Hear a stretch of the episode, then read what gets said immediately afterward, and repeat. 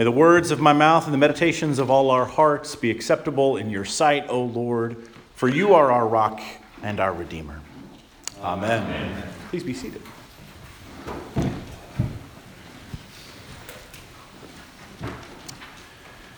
How much faith do you think you have?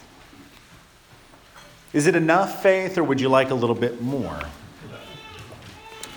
You know, we're often told that religious belief is on the decline, that more and more people think of themselves as having no faith at all. Like Egypt in Joseph's dream, churches are warned that they should do what they can to get ready for some long, lean years ahead, because as an enterprise, religion is kind of fading out. Now, all of that seems to be true, at least in a strictly anecdotal sense, but only if we think of religious belief only in the narrowest, most traditional terms.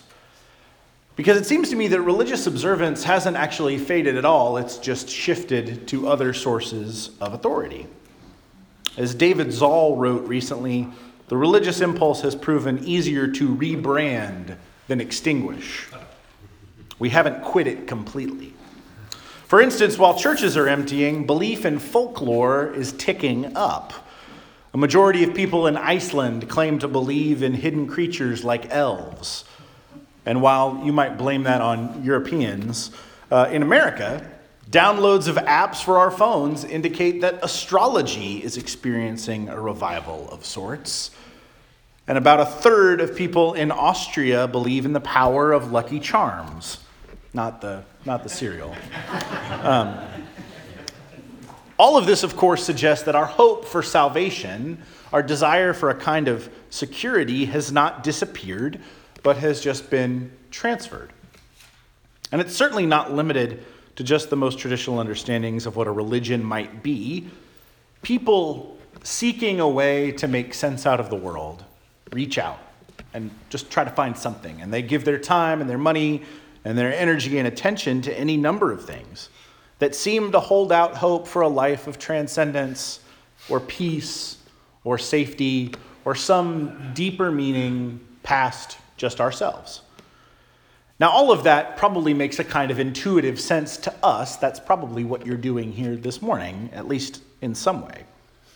St. Augustine said that we have all been created with a desire to worship, and as a result, our hearts are restless until they find their rest in God. That restlessness leads us to do all kinds of things to order our lives in some pattern that makes sense to us, to view life through a lens that helps things seem a little clearer. Call it religion or faith or a worldview, but there are very few people who just wake up in the morning and go about their day doing whatever they want in any given moment with no rhyme or reason. And that faith that you have comes to the forefront in times of difficulty, when life is not going as you might hope. And it's fair to assume then that Paul's faith was being tested as he wrote the second letter to Timothy that we read from this morning. Now, while he doesn't come out and say it as you and I might in this era of social media and oversharing, the apostle is in a bit of trouble. For a famous traveler, Paul's world has become very small. Captive as he was in the Roman, famous Roman prison known as the Mamertine. He is underneath the streets of the city in a cell that you had to reach by being lowered in a basket through the roof. The room that Paul was kept in was probably formerly a large cistern for water and it's been turned into a prison cell, conveniently or not, depending on your perspective, located right next to the city's sewer system. So, this is a dark, damp, smelly place to be. But at some point, Paul must have asked for some paper and a quill. Because while he believes that he still is doing what God has called him to do, he also understands that in his chains, he's not a prisoner of Rome or Nero, but of Jesus Christ. And all that he was suffering was for the good of Christ's kingdom.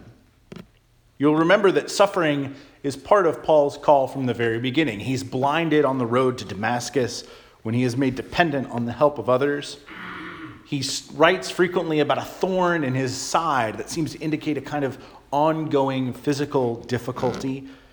And what's revealed in Paul's suffering is not just his deep personal faith and his integrity, but the remarkable power of Christ, able to work even through broken vessels and those kept in chains. You'll recall that in Acts chapter 9, when the Lord sends Ananias to Paul to pray for him to receive his sight, what Ananias hears is this He says, The Lord said, I will show him how much he must suffer for the sake of my name. And that's coming true now in Paul's own life. Now, this stay in prison was never going to be a long one because the Romans did not keep prisoners for punishment. They were usually only held as they awaited execution. So Paul must have understood that his life and ministry are coming to a definitive endpoint. He's also suffered the loss of relationships, friends and followers who have stepped away as it becomes increasingly difficult for them to understand what Paul is doing as he refuses to confess to any of the crimes of which he is accused. It seems that his chains were a source of embarrassment for some people, those especially painful friends who have been lost are those who he's considered to be close friends, companions in the way. So he writes to Timothy this second letter out of a place of understandable difficulty. Timothy, a young man who Paul discipled, who became truly his most faithful companion for the sake of the gospel. And Paul says Timothy's face is a source of joy for him. And it is also a family legacy gifted down the generations from his grandmother and his mother. There's a reminder there for those of us in older generations about how our faith can bear fruit in the lives of children and grandchildren. But Timothy is still young. And it is possible, Paul notes that Timothy, he writes about Timothy's tears, because it seems that Timothy might have questions about whether or not Paul is the kind of guy he wants to be associated with. But the good news is that young people as we know in our wisdom, uh, young people have an abundance of sincerity to go with whatever other gifts they have. And that sincere faith that Timothy has is what Paul is writing to encourage. He tells the younger man to safeguard the gift of faith that he has received, to fan it into flame, and to not be ashamed of the gospel or of Paul, but to be full of love and self control. If Paul is afraid of what's going to happen to him, he does not say it yet, but encourages Timothy to live into his highest calling. That thing he has been given by Christ, part of a longer and deeper story. The story that God began to tell before time itself, that continued with their shared faithful ancestors, and that Paul and Timothy are privileged to work for in their own lives. How can this possibly be? Go home tonight, take a cold shower, sit on the floor of your bathroom, don't turn the heat on, and just sit there and tell me how you feel. You who can get up and walk and take a shower and get cleaned up again. Paul has none of those options. He sees the world, though, with the eyes of faith. He's not focused on his gross current predicament or the failures of his relationships or his pending death, but he sees that in all these things, God is working toward a greater purpose. Paul is suffering, as he says, because he's been appointed as a preacher and an apostle and a teacher. And he's convinced that all of this is God's will and has to be endured to fulfill God's purpose. And he is therefore able to urge Timothy to stay the course out of this great reserve of faith that he has, because none of what has happened to him is the result of bad luck or poor chance, but was ordained by the Lord that he has committed to serve. Now, it takes a great deal of faith to wrestle with suffering like that honestly, without either trying to justify or ignore the pain that comes from such an experience. But in our suffering, God is not absent, and faith can still flourish, even if it is just a small seed in need of care. Paul has that kind of seed in him, that little mustard seed of faith that Jesus talks about in the gospel. Of course, this is not the only place where Jesus talks about the mustard seed, but this morning we'll focus on what he says in Luke. The mustard seed, as I am sure you have heard so many times, is the smallest seed certainly found in Israel, a tiny seed that grows into a large shrub. And if we have faith that is even that small, Jesus says that we're capable of incredible things because of the power of God working in and through us. But the more significant thing I think from Luke this morning is not that our faith gives us phenomenal cosmic powers, that you'll be able to walk around uprooting the shrubs that you don't like around the church building this morning, but that we are servants in the kingdom, and that when we are asked to serve, when we are called to do things for the Lord, we have to remember that in the grand scheme of God's work, our contribution may be as small as that mustard seed but that will be good enough. Because we are partners, but we are not necessities. Recall what the Lord says Will any of you who has a servant plowing or keeping sheep say to him when he is coming from the field, Come at once and recline at the table? Will you not rather say to him, Prepare supper for me, and dress properly, and serve me while I eat and drink, and afterward you will eat and drink? Does he thank the servant because he did what he was commanded? So you also, when you have done all that you were commanded, say, We are unworthy servants, we have only done our duty. If Jesus is trying to get people to sign up for work in this kingdom, he needs to work on his pitch. But he wants to remind us that if we're working for the kingdom in search of our own glory, we're going to be bitterly disappointed with the rewards. Because what we have to offer does not supplement the work of God. That work has already been accomplished. As that old hymn puts it, Jesus paid it all. And he is the one to whom we owe a debt, a debt not, not the other way around. And Christ has actually done everything that needs to be done. We cannot, by our own power, add anything or somehow hope to tack on our accomplishments to his.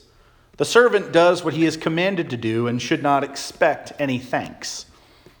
Those of you who have household chores that you assign to your children, I suspect this is the attitude that you take. As I am often reminded, when I was a child, doing chores was just the barest minimum contribution I could make to the functioning of the household, and I got no rewards apart from a roof over my head and a bed to sleep in. Paul is a servant of a kingdom, and he's not surprised that following Jesus is costing him a few things. I think that's probably why he wants Timothy to fan that gift of God into a flame within himself, because Timothy is going to need it, as we all do. He needs to build his faith up to a kind of blazing bonfire to be prepared for whatever cold buckets of water might get thrown on him by the world. Because no matter what we may accomplish for the sake of the kingdom, we are only servants. And we have only done the bare minimum when we fulfill our duty. But the good news is that's all we have to do. All we have to do is do our best. As the famous German revivalist Count Nicholas Zinzendorf said, all that we can do is preach the gospel, die, and be forgotten.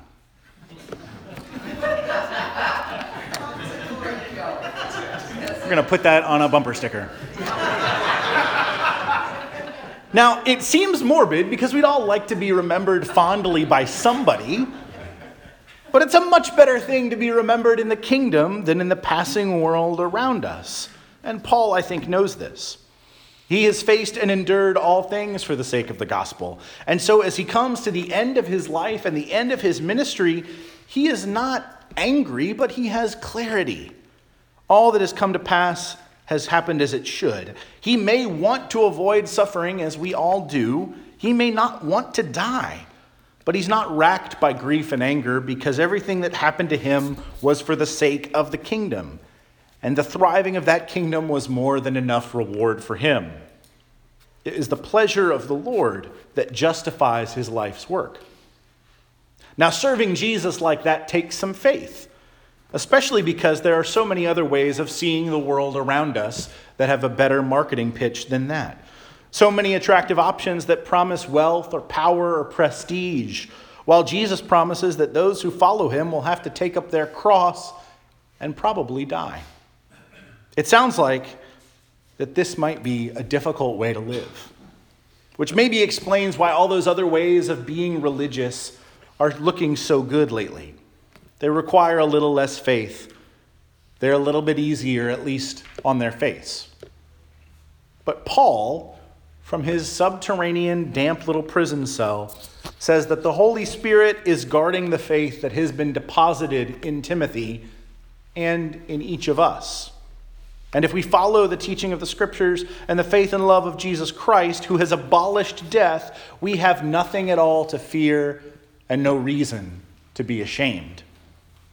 We are steadily fed a diet in our world, a diet that reminds us that we don't know enough or have enough, that we could never be enough to satisfy anyone else.